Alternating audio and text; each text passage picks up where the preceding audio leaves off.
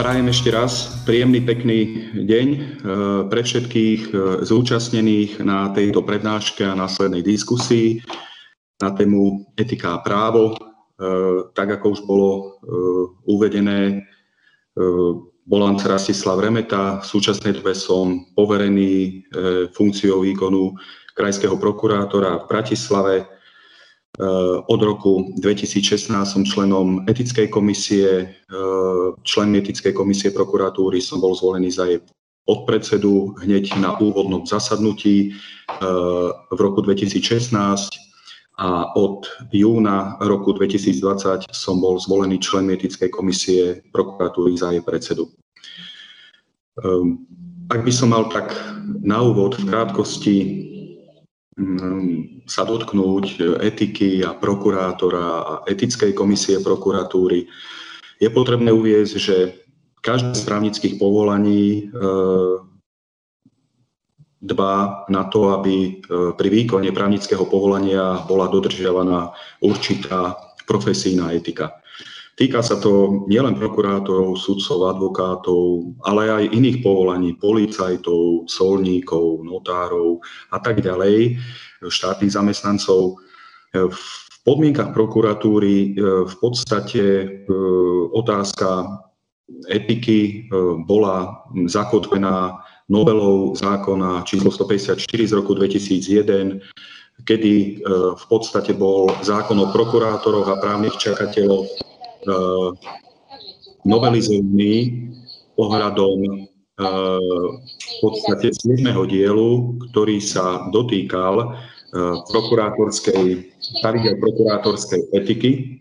V roku 2016 došlo k novelizácii zákona číslo 154 z roku 2001 o prokurátoroch a právnych čakateľoch a teda bola zakotvená jednak etická komisia prokuratúry, etický kódex prokurátora, a na základe tejto skutočnosti následne došlo ku kreovaniu e, týchto orgánov. V podmienkach prokuratúry to boli zhromaždenia prokurátorov v jednotlivých krajských prokuratúrach, ktoré si volili v priamých tajných voľbách svojich zástupcov do etickej komisie prokuratúry, ktorá v podstate je zložená z deviatich členov. To znamená, každá z krajských prokuratúr si zvolila svojho člena, generálna prokuratúra si zvolila svojho člena a takto vzniklo 9 členov. 9 členov si spomedzi seba zvolilo podpredsedu a následne predsedu etickej komisie prokuratúry. Je možné uvieť, že etický kódex prokurátora e, bol, dá sa povedať, prijatý e, v kontexte aj medzinárodných e, dokumentov, jednak odporúčania Rady Európy o etickom kódexe verejných činiteľov, rovnako kontexte e, Medzinárodnej asociácie prokurátorov, e, európskymi smernicami o etike a správaní sa prokurátorov. Teda tento etický kódex prokurátora v podmienkach prokuratúry Slovenskej republiky má svoje mm, odzrkadlenie alebo odráz aj v medzinárodných dokumentoch. E, je možno dobre uviezť, že v porovnaní s Českou republikou bola prokuratúra Slovenskej republiky v popredí, teda v podmienkach Českého štátneho zastupiteľstva e, jednotný etický kódex e, štátneho zástupcu nebol prijatý. Tam v podstate túto funkciu zastrešovala Únia štátnych zástupcov, čo je v podstate také profesné zhromaždenie, Združenie štátnych zástupcov a až pred dvoma rokmi sa prijal ucelený E, kódex štátneho zástupcu aj v podmienkách celého rezortu. E, prokuratúra Slovenskej republiky e, v minulosti vo vzťahu k etike nebola možno taká viditeľná ako od roku 2016, kedy v podstate dodržiavanie pravidiel prokurátorskej etiky je jednou z povinností, prokurátora v zmysle paragrafu 26 odsek 1 písmeno N zákona e, o prokurátoroch a právnych čakateľoch. A teda aj porušenie tejto povinnosti môže za určitých podmienok zakladať e, možné disciplinárne previnenie a môže byť vyvodená disciplinárna zodpovednosť. Je potrebné uvieť na začiatku, že každé to správanie prokurátora by malo byť posudzované v určitých odstupňovaných parametroch. Teda v princípe je to to správanie je potrebné posúdiť jednak z hľadiska etickosti, potom možného disciplinárneho previnenia, respektíve až možného podozrenia stresného činu. Etická komisia prokuratúry v podstate od svojho kreovania v roku 2016 e, prešla určitým vývojom. Vždycky, teda každý rok, podáva o svojej činnosti správu, ktorá je zverejnená na webovom sídle e, generálnej prokuratúry v podsekcii etická komisia prokuratúry, kde zverejňuje aj svoje stanoviská, e, odporúčania, v poslednej dobe už aj vyhlásenia, e, ktoré reagujú na konkrétne veci, teda ak sa na etickú komisiu obráti buď navrhovateľ, ktorý môže byť generálny prokurátor, jednotliví nositelia oprávnenia podať disciplinárny návrh na e, disciplinárne konanie, alebo aj e, v podstate člen etickej komisie, kedy etická komisia môže posudzovať etickú priateľnosť správania sa prokurátora. Z hľadiska vývoja e, rozhodovacej činnosti etickej komisie prokuratúry je možno e, vhodné uviesť, že etická komisia prokuratúry sa od roku 2016 do roku 2020 zaoberala rôznymi podaniami, ktoré v prevažnej väčšine neboli v rámci kompetencie etickej komisie možné prejednať. Týkali sa uplatňovania oprávnení e, prokurátora v civilnej a trestnej oblasti a teda boli po tom, čo ich etická komisia prokuratúry prejednala, odstúpené na prejednanie príslušným prokuratúram. Avšak e, vyskytli sa aj prípady, kedy etická komisia prokuratúry musela pos, e, pos, prejednať prípady, kedy sa do určitej miery týkali menej závažných vecí, napríklad e, dress kódu, oblečenia prokurátorov, správania sa na verejnosti, ale aj v súkromnom živote, ich e, komunikácie jednak e, buď priamo ústnou formou, alebo aj formou e, mobilných telefónov, sociálnych sietí. E, neskôr v podstate etická komisia najmä v roku 2019 e, sa zaoberala aj E, posudzovaním podozrení z korupčnej a inej nelegálnej činnosti prokurátorov, ale aj vysoko postavených prokurátorov e, v tom období a následne k týmto podozreniam prijala stanoviská, respektíve odporúčania. Doba najmä minulého roka prinášala aj hektické situácie z hľadiska e, reakcie samotnej etickej komisie prokuratúry, keď táto musela Eh, konať do určitej miery neštandardne, promptne a teda musela prijať v krátkej dobe, to znamená do niekoľkých hodín, aj svoje vyjadrenie, eh, ktoré v podstate odzrkadlila formou vyhlásenia, ktoré bolo rovnako zverejnené na webovom sídle generálnej prokuratúry, keďže aj vo vzťahu k prokuratúre sa eh, v minulosti vyskytli prípady aj možných e, útokov na štátny orgán, respektíve e, možno do určitej miery e, tie ataky boli spôsobené rôznymi záujmami, ktoré nevždy korešpondovali nejakému reálnemu základu. A preto etická komisia prokuratúry vzhľadom na to, že absolútna väčšina prokurátorov si ozaj dôsledne a zodpovedne plní svoje povinnosti, reagovala v snahe e, podporiť tú absolútnu väčšinu slušných prokurátorov v spolupráci aj s radou prokurátorov, aby e, bolo dôsledne odselektované, že teda osoby prokurátorov, ktoré sú nezodpovedné a nevykonávajú si svoju povinnosť v súlade so zákonom a etickým kodexom prokurátora, boli brané na zodpovednosť a aj postihnuté ale na druhej strane, aby absolútna väčšina prokurátorov, ktorí si dôsledne plnia svoje povinnosti, e, nebola hádzaná do jedného vreca, teda aby e, rezort prokuratúry v podstate e, bol posudzovaný objektívne a teda tá dôveryhodnosť úradu prokuratúry bola zachovaná s tým, že prokuratúra sa vysporiada s osobami prokurátorov, ktorí sú nezodpovední, nečestní a je možné, e, že niektoré trestné, niektoré ich konania budú aj v budúcnosti posudzované v trestnoprávnej rovine. Je možné uviezť, že etická komisia prokuratúry, e, ktorú tvorí 9 členov, ktorí môžu byť len prokurátori, posudzuje tú etickosť správania prokurátorov zo všetkých hľadísk. Samotná etická komisia prokuratúry jednak vyhodnocuje tú dá sa povedať, aktuálnosť samotného etického kódexu prokurátora aj z hľadiska možného presahu vo vzťahu k iným štátom.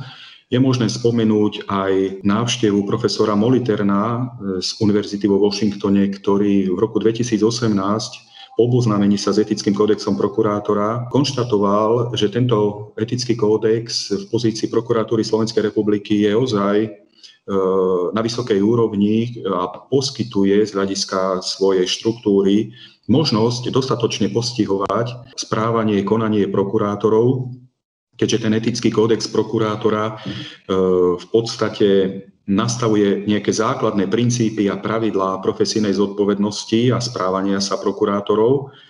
To znamená, e, nie je nejakým zviazaným, rigidným dokumentom, keďže tá doba je tak hektická a prináša nové problémy, nové možnosti komunikácie na sociálnych sieťach a tak ďalej, ktoré v minulosti nebolo možné postihnúť vzhľadom možno na nižší úroveň e, poznatkov z hľadiska techniky, ale aj vedy.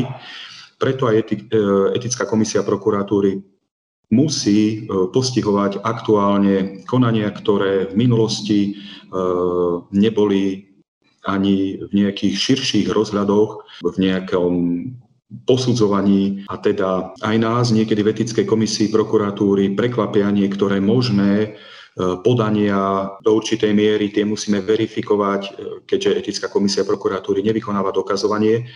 Teda v rámci možností, ktoré etický kodex prokurátora umožňuje, zistujeme možnosť, ako určité správanie postihnúť podľa etického kodexu prokurátora, ale vo väčšine prípadov etická komisia prokuratúry koná na základe e, podnetov disciplinárnych komisí, ktoré majú už vykreovaný skutok, kde vidia určité pochybenie prokurátora s odkazom na zákon o prokurátoroch a právnych čakateľoch. My ho posudzujeme, to konanie z hľadiska etického kódexu. A keďže disciplinárna komisia osloví etickú komisiu prokuratúry, ktorá k určitému konaniu e, poskytne svoje stanovisko, ktoré je podkladom aj pre disciplinárne konanie, a môže v podstate vychádzať aj z neho pri rozhodovaní o vine za disciplinárne previnenie. Najmä v minulom období, teda rokov 2019 a 2020, etická komisia reagovala na množstvo podaní. V minulom roku ich bola 68, čo je enormný náraz podaní v porovnaní s minulými rokmi, kde e, jednak išlo o podania, ktoré neprísluchali etickej komisii, ale boli to aj podania, kde etická komisia musela reagovať, keďže boli zistené určité nedostatky v postupe prokurátorov, ktoré mali presah až do etickej roviny a boli v podstate až nezlúčiteľné e, s morálnymi vlastnosťami, ktoré má splňať prokurátor, aby dôveryhodnosť prokuratúry ako úradu nebola narušená. Určite, určite ste zaznamenali E, viaceré e, prípady, kedy e, bolo v podstate do určitej miery predmetom aj širokej diskusie, keď v podstate prokurátori mohli byť v kontakte s osobami, ktoré boli tzv. kriminálne závadové, respektíve mali komunikáciu s osobami, ktoré boli obvinené zo závažnej trestnej činnosti, čo v podstate nie je zlúčiteľné E, s funkciou prokurátora, keďže prokurátor vykonáva svoju funkciu nielen tým, že je v zamestnaní, teda v pracovnej dobe, ale prokurátor musí myslieť na to, že je prokurátor 24 hodín denne, teda aj v súkromnom živote. Preto etická komisia musela posudzovať e, to správanie zo širšieho hľadiska s tým, že jednak neprejudikovala vinu pri disciplinárnom konaní ani možnom trestnom konaní, vychádzala zo ustaleného skutkového stavu ale musela prijať stanovisko, respektíve potom vyhlásenie a razantne sa vyjadriť k tomu, že už určité správanie je nie len v rovine porušenia etického kodexu prokurátora, ale aj v rovine disciplinárneho previnenia, respektíve až závažného disciplinárneho previnenia. A v niektorých prípadoch to konanie presahovalo až do trestnoprávnej roviny. E,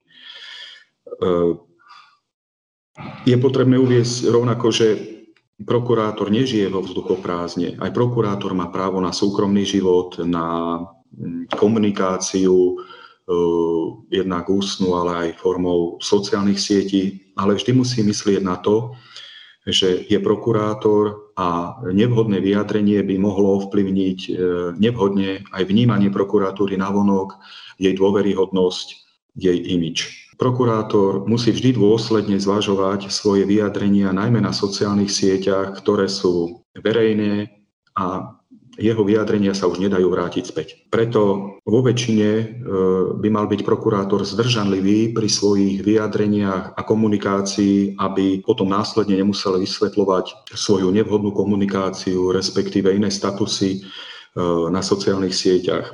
Hovorím o tom, pretože e, aj v tejto rovine musela etická komisia prokuratúry v minulosti reagovať, keďže aj takéto nevhodné vyjadrenia sa objavili ktoré boli ozaj nezlúčiteľné s riadným a čestným výkonom funkcie prokurátora. Je možno dobre uviezť, že etická komisia prokuratúry v minulom období zaznamenala obrovský nárast e, akceptácie zo strany jednotlivých prokurátorov. Prokurátori vnímali, že sa ich etická komisia prokuratúry zastala vtedy, keď to bolo nutné, keď bolo nutné oddeliť tých dobrých prokurátorov od tých, ktorí sú nehodní funkcie prokurátora. A tak to bude robiť aj v budúcnosti, keďže e, tieto etické otázky týkajúce sa morálky a hodnôt, e, ktoré by prokurátor mal dodržiavať, sa jednoducho vyžadujú v dnešnej dobe aj pri iných právnických povolaniach, tak ako som spomenul na začiatku. A je ozaj dôležité, aby prokurátor nielen plnil svoje povinnosti riadne, čestne, nezávisle, nestrane, včas, bez prieťahov, ale aj aby e, jeho morálny kredit zabezpečoval to, že aj navonok bude pôsobiť nielen prokurátor, ale aj úrad prokuratúry ozaj dôveryhodne a aby jednoducho aj týmto svojim prístupom vzbudil u širokej verejnosti dôveru, že všetky práva zákonom chránené záujmy fyzických osôb, právnických osôb a štátu, ktoré prokuratúra má e, zabezpečovať ako ústavný orgán, boli zabezpečené. Prokuratúra je v podstate ústavným orgánom v 8. hlave ústavy v článkoch 149 a nasledujúcich v podstate samostatným orgánom, v tejto hlave je spolu aj s verejným ochrancom práv. Sú to orgány ochrany práva, ktoré, ktoré v podstate napomáhajú ochrane práv, ako som už spomenul, fyzických osôb, právnických osôb a štátu, s tým, že prokuratúra ozaj dôsledne dbá na dodržiavanie zákonnosti, napríklad verejný ochranca práva aj na tej hospodárnosti, účelnosti konanie orgánov verejnej správy. Avšak prokuratúra má svoje zákonné, dá sa povedať, oprávnenie, ale aj právomoc jednak v trestnom konaní, taktiež aj v civilnom konaní, pri dozore nad e, e, zákonnosťou postupu orgánov verejnej správy, kde môže podávať e, protesty, upozornenia, správne žaloby a tak ďalej. Teda to postavenie prokuratúry ako samostatného štátneho orgánu na čele s generálnym prokurátorom má široké kompetencie, a v súčasnej dobe vhodne doplňa systém orgánov ochrany práva, najmä v prípadoch, keď e, určité subjekty, najmä v civilnej oblasti, by nemali záujem same od seba napraviť určitú nezákonnosť a tá im môže aj do určitej miery vyhovať. Preto prokuratúra má zatiaľ nezastupiteľné miesto e, v tomto systéme orgánov ochrany práva a reaguje e, na prípady, ktoré by možno ostali v rovine mm, nekonania. To je, je najmä, najmä civilná oblasť.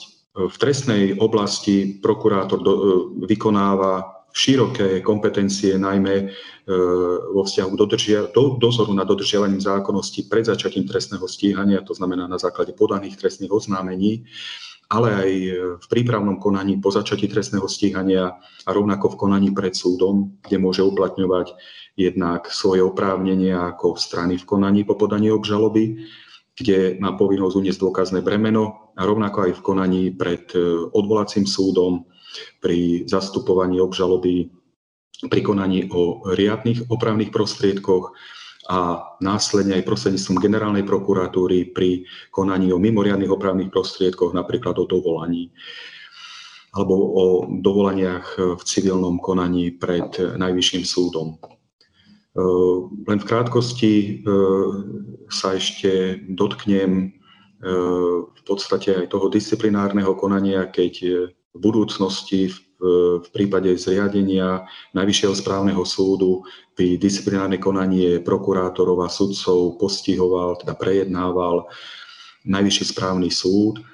Teda bolo by to niečo obdobné ako v Českej republike. E, hovorím o tom v súvislosti tej, že každé konanie prokurátora je potrebné e, preskúmať jednak z hľadiska etickosti možného disciplinárneho previnia, respektíve možného trestného činu. Preto e, tie veci treba vidieť e, v celom kontexte, aby to prípadné opatrenie bolo primerané jednak závažnosti e, konania prokurátora, ako aj možné jeho nejakej prevýchovy a takisto, aby tá dôveryhodnosť úradu prokuratúry nebola spochybňovaná. Je to, to je v podstate uh, také gro, uh, ktoré som v rámci dnešnej prednášky k téme etika a prokurátor chcel spomenúť.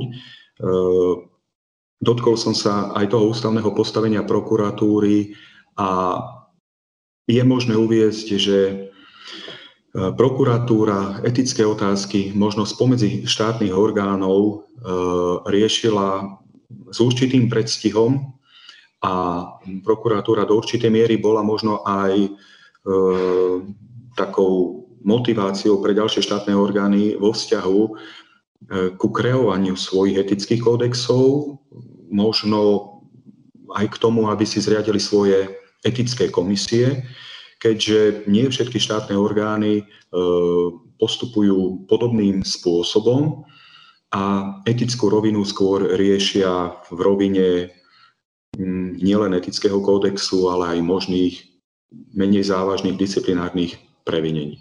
Etická otázka alebo etická rovina má obrovský význam v dnešnej dobe aj z hľadiska výberových konaní e, do jednak funkcií prokurátora, ale aj do funkcie vedúcich prokurátorov, rovnako aj pri výberových konaniach pri funkčnom postupe. Preto v dnešnej dobe sa etickej rovine nie je možné vyhnúť ani pri e, menej závažných porušeniach konaní, ani pri závažnejších, keďže niekedy v minulosti spôsobovala tá etickosť e, do určitej miery nejakú neuchopiteľnosť toho konania, posudzovania konania. V dnešnej dobe je možné už badať e, určitú čitateľnosť aj rozhodnutí etickej komisie prokuratúry, ale aj e,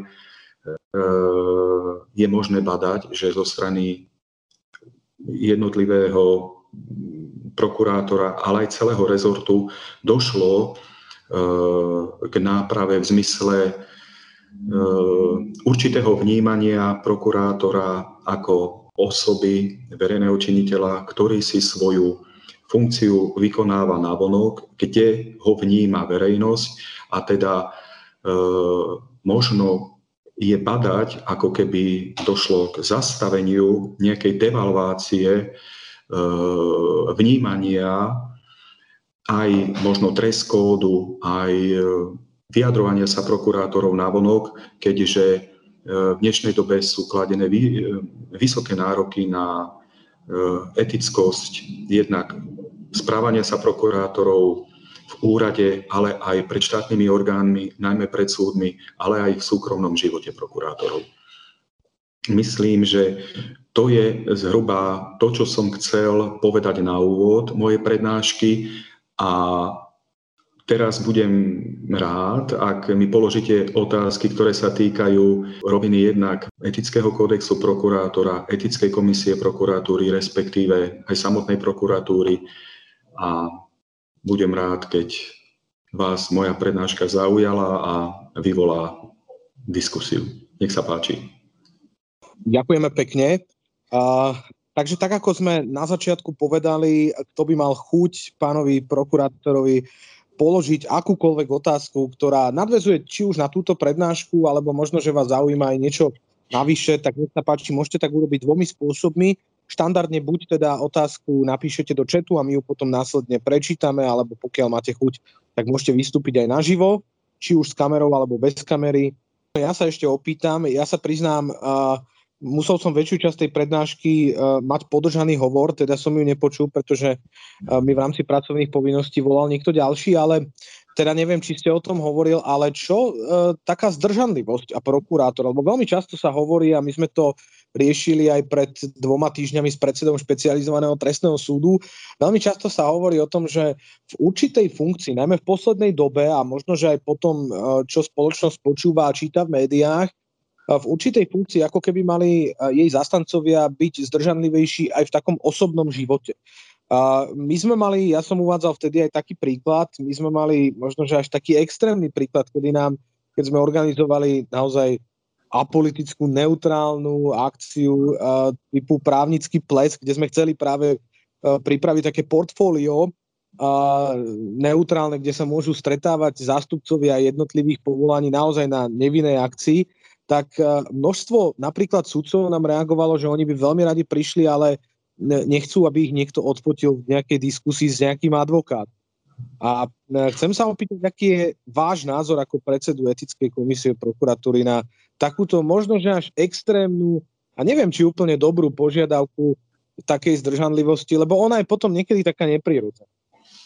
Ďakujem za otázku. E, aj takéto dilémy sme v rámci etickej komisie prokuratúry riešili. Vámi uvádzaný príklad je presne ten modelový prípad, kedy môže dojsť e, z hľadiska všetkých zúčastnených profesí na tom plese e, k otázke, či sa ho zúčastniť alebo nie, aby človek, e, teda v určitom postavení, advokát, sudca, prokurátor, sa prípadne nedostal do rozporu s nejakou otázkou jednak etickosti a na druhej strane možnému predídeniu nejakej zaujatosti e, v prípadnom ďalšom konaní. E, tak ako som spomenul, ani prokurátor nežije vo vzduchoprázdne a má právo, nárok na svoj súkromný život. V prípade právnických plesov každá z osôb, ktorá zastáva určitú profesiu, si je vedomá toho, že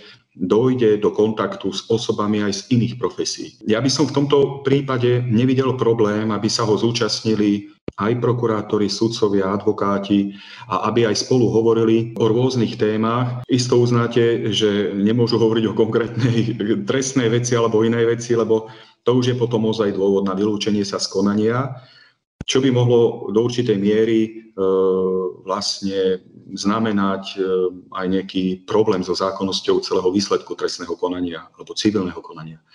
Avšak samotná účasť na takomto právnickom plese už sama o sebe v podstate predpokladá nejakú tú vzájomnú e, interakciu jednotlivých zúčastnených osôb z rôznych profesí, kde nie je možné na začiatku vylúčiť teda, aby sa ho zúčastnili osoby z rôznych profesí, ja by som v tom ani nevidel nič zlé. E, samozrejme, že každá z osôb e, si je vedomá svojho postavenia, svojich povinností, e, jednak v súkromnom živote, aj v pracovnom živote. A podľa môjho názoru si každý zo zúčastnených vie vyhodnotiť, kedy je tá hranica, do akej miery sa dá komunikovať, zabávať a kedy by to už mohlo ohroziť nejakú nezávislosť a byť prípadne dôvodom na námietku zaujatosti v nejakom konaní. Ďakujem pekne za, za odpoveď. Ono je to presne tak, že uh, je dobré o tom hovoriť, aby sa nevytvárala taká predispozícia toho, že automaticky, ak sa niekto zúčastní takéhoto konania, známe, alebo takého, takéto akcie, že znamená to, že jeho konanie bude automaticky nekalé a automaticky tá konverzácia bude sa dotýkať aj napríklad živých vecí alebo trestných vecí dokonca, lebo, lebo to tak jednoducho naozaj nemusí byť. A častokrát môže ísť len o, o prírodzené ľudské stretnutie, na ktoré má každý právo, či je sudca, či je prokurátor, či je advokát alebo ktokoľvek iný. Ďakujem pekne ešte raz teraz za odpoveď. Máme tu dve otázky, máme tu prihlúcenú kolegyňu, takže dáme prednosť jej, pani kolegyňa Chebeňová Katarína, nech sa páči. Vy ste sa hlásili, takže sa chcete niečo opýtať. Áno, ďakujem. No, uh, pozdravujem, uh, pán doktor. Uh, chcela by som sa opýtať, že v podstate v ktorej fáze pôsobenia toho prokurátora, respektíve či pred vymenovaním alebo po, má vplyv táto etická komisia, respektíve pôsobenie. Ja začnem tak zo široka. Ehm, ak to zoberieme už v podstate od výberových ehm, konaní na funkciu právnych čakateľov prokuratúry, následne potom justičných skúšok a vymenovania do funkcie prokurátora, etická rovina hrá úlohu. Je potrebné uviesť, že zákon o jednak 153 z roku 2001 o prokuratúre, ale ani zákon číslo 154 z roku 2001 o prokurátoroch a právnych čakateľoch prokuratúry e, vyslovene neuvádza, že etický kódex prokurátora je záväzný aj pre právnych čakateľov prokuratúry. Avšak e, je prirodzené, že v rámci celej prípravnej praxe právneho čakateľa prokuratúry e, je kladený dôraz aj na etickosť ich správania sa. Oni v podstate absolvujú v rámci vzdelávania a prípravy e, čakateľskej praxe aj prednášky e, z hľadiska etiky prokurátora, etického kódexu prokurátora. A keďže eti- e, právny čakateľ prokuratúry sa bude neskôr uchádzať o funkciu prokurátora, je prirodzené, že etický kódex prokurátora sa analogicky vzťahuje aj na právneho čakateľa prokuratúry, čo do určitej miery je možné e, doplniť tým, že precíznosť správnej úpravy by v budúcnosti mala zakotvovať v sebe aj túto rovinu, aby bolo vyslovene uvedené, že etický kódex prokurátora sa analogicky vzťahuje aj na právneho čakateľa prokuratúry, respektíve by mohol byť vytvorený aj nejaký e, pod etický kódex, ktorý by sa vzťahoval aj na právneho čakateľa prokuratúry. Avšak ak chce byť právny čakateľ neskôr po zložení justičných skúšok prokurátorom, musí splňať aj, e, eti, teda jeho konanie musí splňať etickosť, to znamená, musí splňať etické pravidlá správania sa prokurátora, keďže v rámci tej celej čakateľskej praxe e, jednotliví školitelia, ale aj okresní prokurátori e, pri hodnotení právnych čakateľov, ako aj pri ich priebežnom preskúšavaní zistujú nielen odborné vedomosti, ale aj to, či e, tú funkciu prokurátora sú vhodní zastávať a posudzuje sa aj etická rovina, teda či je spôsobili riadne, čestne, nezávisle, nestrane, teda morálne, plniť funkciu prokurátora. Teda odpoveď na vašu otázku je, že etická rovina sa skúma pri celom pôsobení osoby v rezorte prokuratúry. Rovnako aj pri štátnych zamestnancoch, ktorí majú svoj etický kódex štátneho zamestnanca, ale táto etická rovina je posudzovaná u všetkých osôb počas celého pôsobenia. Ďakujem pekne za odpoveď aj za otázku. Uh, máme tých otázok už viac, už sa nám to trošku trhlo v rece, ako sa hovorí s otázkami, tak poďme na prvú, ktorá je v čete. Ak sa môžem spýtať, ako vnímate veľké množstvo obvinených na pozíciách sudcov, prokurátorov z pozície predsedu etickej komisie? Ďakujem za otázku. S touto otázkou som bol konfrontovaný aj v súvislosti s kandidatúrou na generálneho prokurátora a s možnými do určitej miery spôsobmi riešenia celého rezortu prokuratúry. Je potrebné uviesť, že v súčasnej dobe je jedna osoba prokurátora väzobne stíhaná. Podľa mojich vedomostí asi 16 sudcov, teda je to diametrálny nepomer. Ale ak nazeráme na túto otázku zo širšieho kontextu, a teda z kontextu justície, je mojou odpoveďou, že konštatovanie tohto faktu je obrovským šokom pre všetkých slušných prokurátorov, sudcov, ale určite do určitej miery sa dotýka aj advokátov, keďže táto spoločnosť a úrady, jednak prokuratúry, ale aj súdov na toto v minulosti neboli pripravené a ja v plnom rozsahu súhlasím a zastávam ten názor, že osoby aj sudcov, aj prokurátorov, ak je tam dôvod na vznesenie obvinenia, respektíve aj na väzobné stíhanie, e, je potrebné nahliadať na to zo strany jednak konajúceho vyšetrovateľa, dozorujúceho prokurátora, ako aj sudcu pre prípravné konanie, rovnako aj odvolacích súdov, či ide o krajské súdy, respektíve o najvyšší súd.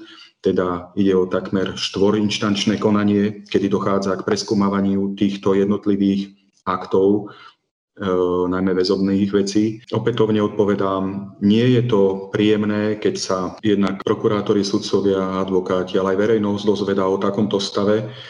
Preto aj z pozície predsedu etickej komisie prokuratúry zastávam ten názor, že teda padni komu padni a teda ak si niekto neplní riadne svoje funkcie, e, má byť za to náležite spravodlivo a primerane postihnutý. Ďakujeme pekne. Máme tých otázok naozaj veľké množstvo, tak poďme rovno na ďalšiu. Uh, nemali by aj sudcovia a prokurátori podstupovať pri nástupe na svoju funkciu vyšetrenie na poligrafe a ideálne aj napríklad raz za uh, 5 rokov. Robí sa to napríklad u policajtov a ich funkcia je istotne menej dôležitá ako tá sudcov či prokurátorov. Toto je v otázke. Ja ako trestný prokurátor e, z hľadiska použiteľnosti tzv. poligrafu, použiteľnosti ako dôkazu v trestnom konaní musím prirodzene odpovedať teda v zmysle, že poligraf, výsledok na poligrafe nie je dôkazom pre trestné konanie. Keďže vieme, že obvinený má právo vypovedať a rovnako nenútiť sám seba k priznaniu, poligraf viac menej funguje na snímaní rôznych telesných prejavov tepu, srdca, kož, to, či sa tá koža potí a tak ďalej. To znamená, tam je to telo e, v podstate nastavené na stav, že odpoveda samo na základe určitých položených otázok a teda môže reagovať možno na prvý pohľad otvorene. Na druhej strane si treba povedať, že aj ten poligraf je možné obísť, najmä u osôb, ktoré sú do určitej miery trénované v určitých oblastiach a e, poligraf nie je všeliek. To znamená, do určitej miery to môže pomôcť k určitej, zisteniu určitej skutočnosti, ale je potrebné si povedať, že e, ten poligraf je jednak okrem toho, že je zameraný na skúmanie týchto telesných prejavov, závislý aj od toho, od toho, ako sú položené otázky. Môže byť otázka položená tak, že na ňu osoba odpoveda určitým spôsobom, pritom nemusí klamať, ale nemusí povedať všetko. Ale ten poligraf zaznamená, že hovorí nepravdu. To znamená, je, je chybou, ak sa vyšetrenie na poligrafe, teda na detektore lží, preceňuje, keďže e, ani jeho výsledok nemusí znamenať zistenie relevantnej skutočnosti. Teda odpovedou na vašu otázku je, bolo by vhodné podrobiť možno nejaké analýze z hľadiska rezortu prokuratúry, či je vhodné využívať e, detektor lži pri napríklad výberových konaniach na e, právnych čakateľov prokuratúry, či, ja to len rozviniem, či je napríklad nutné sa podrobovať psychotestom pri e, výberových konaniach do rezortu prokuratúry. Teda tých možných otázok je viacero.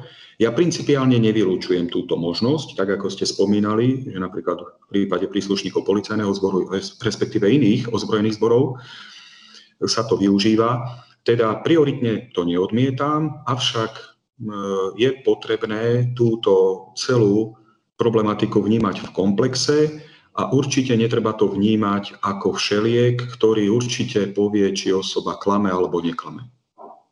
Ďakujem. Máme tu ďalšiu otázku. Prajem dobrý deň.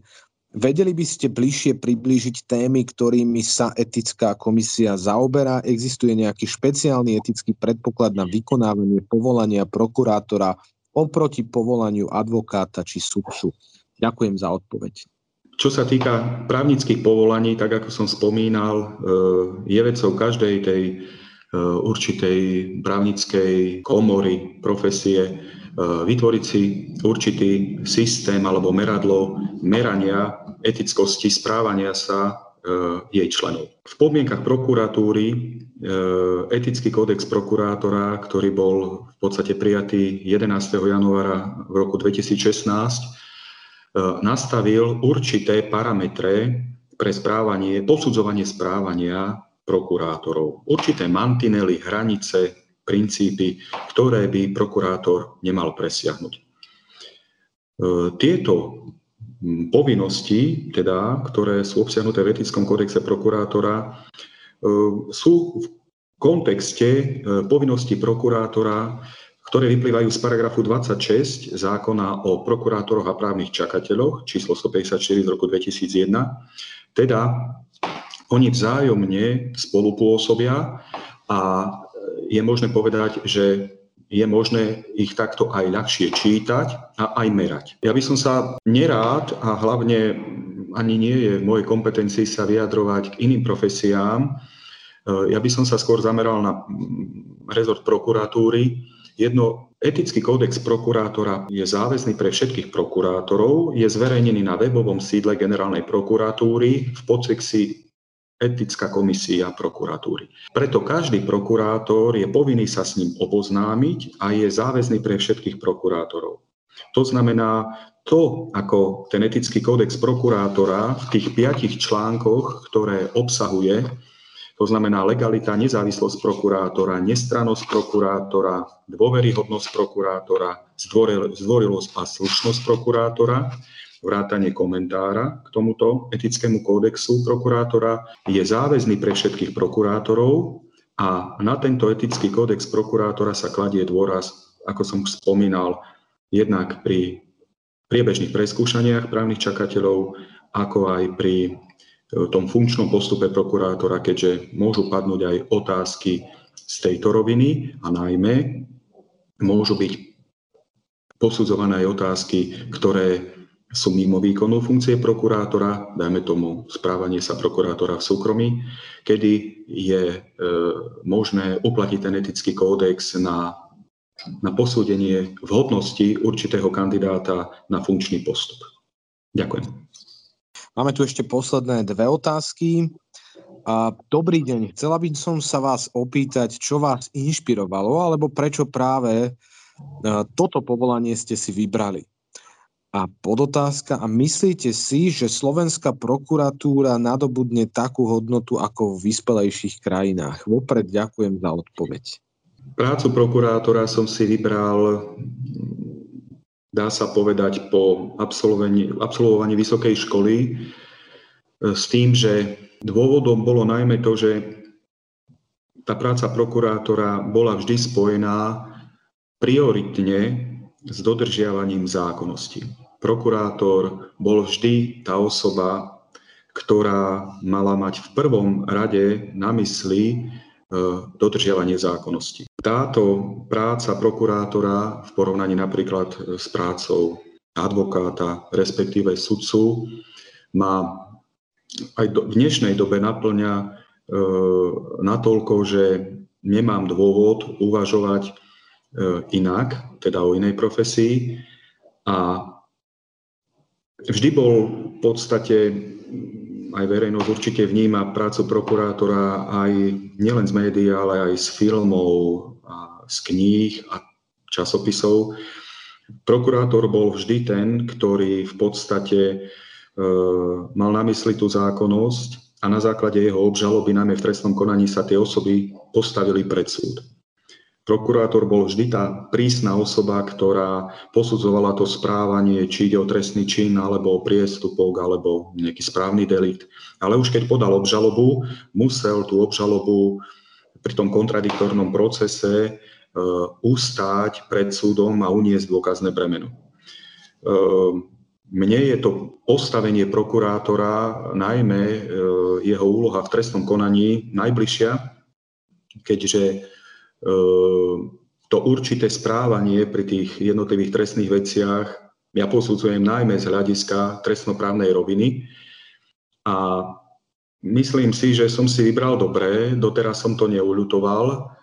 A na tú podotázku, ehm, čo sa týka postavenia prokuratúry Slovenskej republiky v kontexte ehm, iných štátov, by som odpovedal asi tak, že Prokuratúra Slovenskej republiky zaznamenala prirodzený vývoj aj v rámci Rakúsko-Uhorska, potom dá sa povedať Československá, teda Slovenskej republiky, e, štáty, ktoré tvorila, ktorých súčasťou, respektíve územie, ktoré je dnes Slovenskou republikou, bolo v minulosti súčasťou aj iných e, štátov, nadnárodných štátov, federálnych štátov, ktoré išli neskôr inou cestou, napríklad cestou štátneho zastupiteľstva a Slovenská republika ostala v pozícii prokuratúry, teda samostatného ústavného orgánu, ktorý je, má samostatné postavenie a dovolím si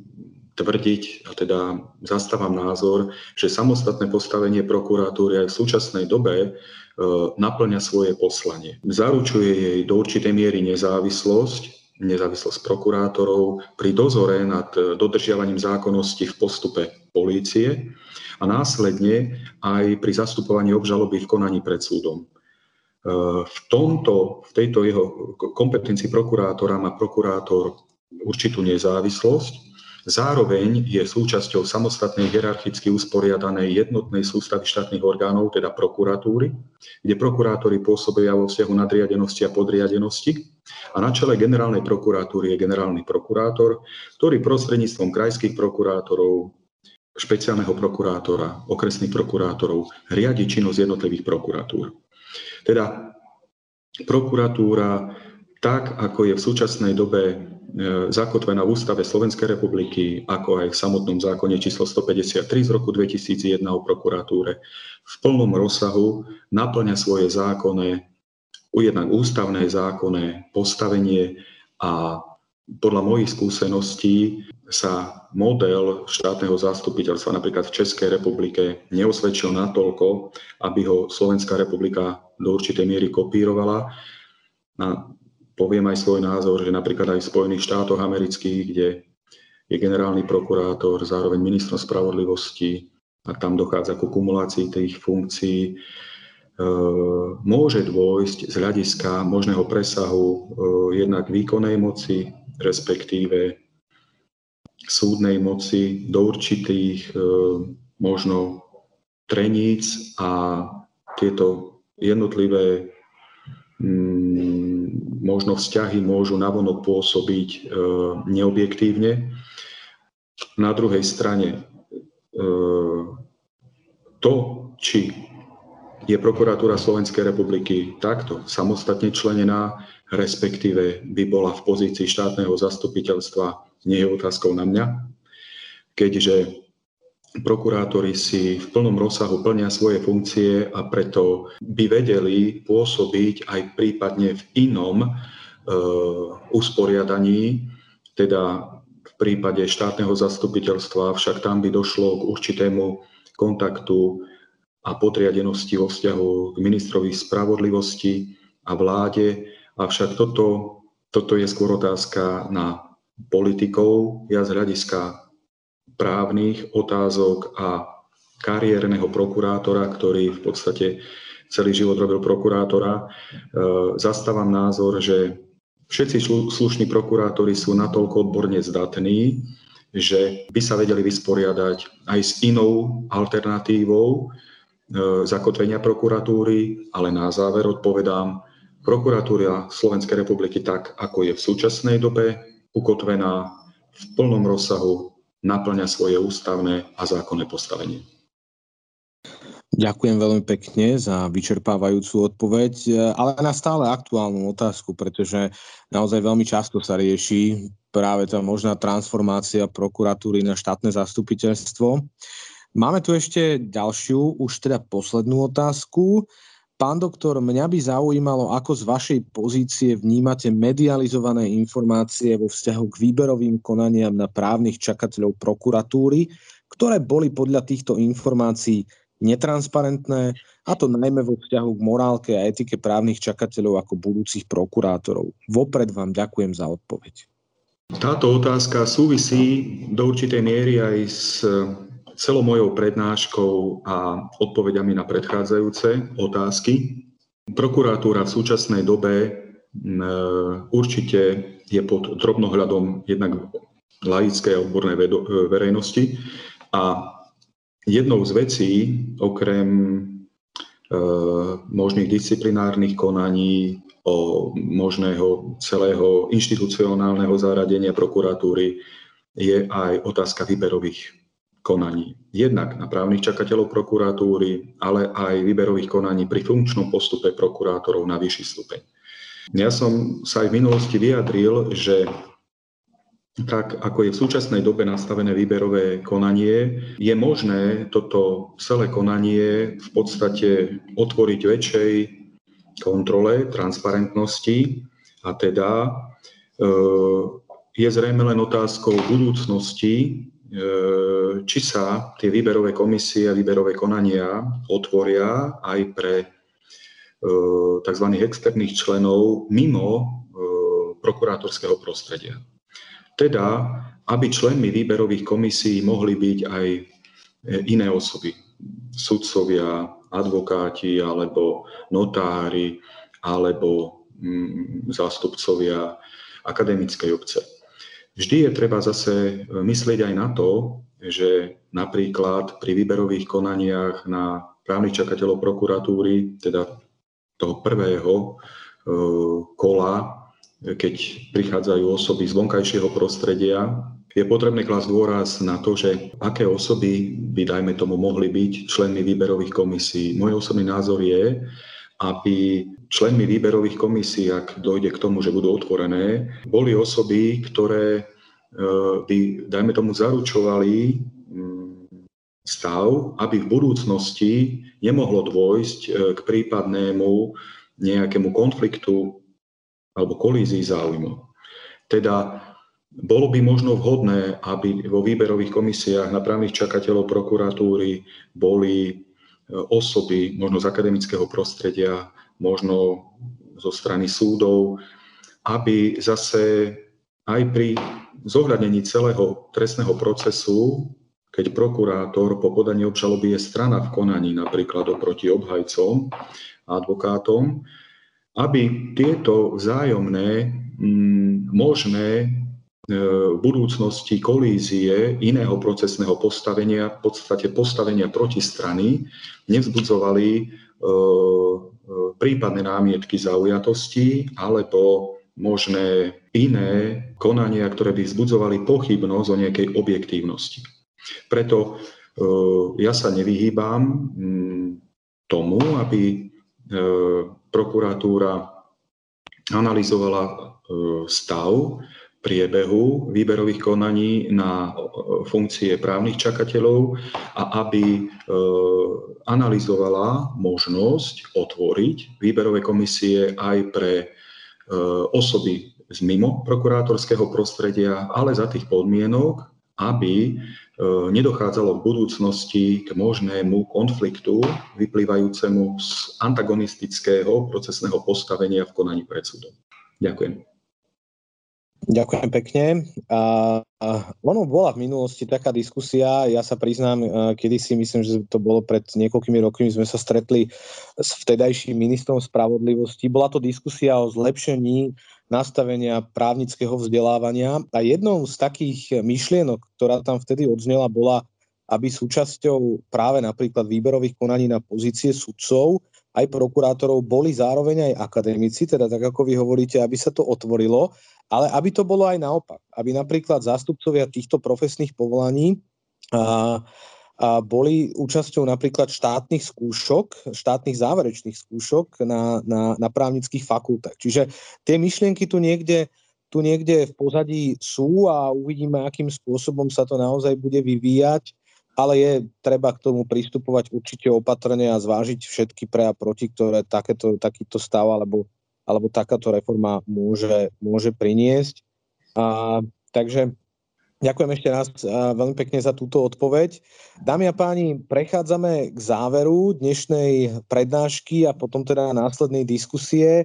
Ja chcem teda ešte raz veľmi pekne poďakovať v prvom rade našemu ctenému hostovi, pánovi doktorovi Remetovi, že aj v týchto náročných, ako sme sa aj na začiatku rozprávali, aj časovo náročných obdobiach si našiel čas a, a predniesol vám svoju kvalitnú a zaujímavú prednášku, ale potom aj odpovede na vaše otázky, pretože možno, že nikdy predtým nebol taký dopyt a taká spoločenská objednávka po tom, aby sme si tie informácie a medializované alebo mediálne dostupné informácie vedeli overovať, aby sme vedeli o nich diskutovať.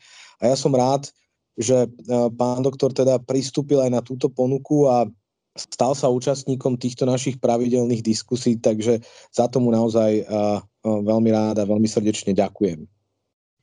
Ďakujem veľmi pekne. Bolo mi cťou vystúpiť na týchto právnických piatkoch, podeliť sa s vami o moje skúsenosti, e, názory. E, e, rád som reagoval na položené otázky a aj vzhľadom na to, že etická rovina je aktuálna pri všetkých právnických profesiách.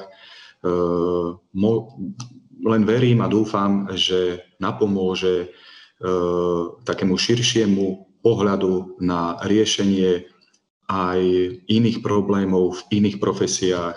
A ešte raz veľmi pekne ďakujem za tú možnosť, aby som mohol vystúpiť touto formou. Ďakujem pekne.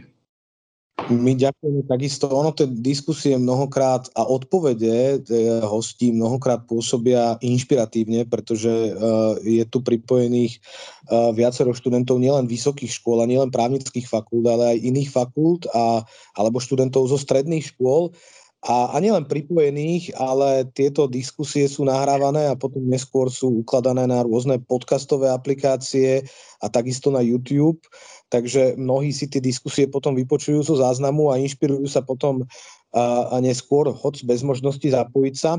V každom prípade veľmi pekne chcem poďakovať aj vám všetkým, ktorí ste sa dnes pripojili do tejto našej dnešnej diskusie. Ešte raz dodávam, môžete si ju vypočuť aj neskôr v priebehu následujúcich dní budú, bude zverejnená v Spotify a iných podcastových aplikáciách. No a budem sa tešiť na stretnutie takisto aj na budúci piatok. No a pán doktor, s vami sa samozrejme teším na akúkoľvek budúcu spoluprácu. Dovidenia. Ďakujem pekne. Dovidenia.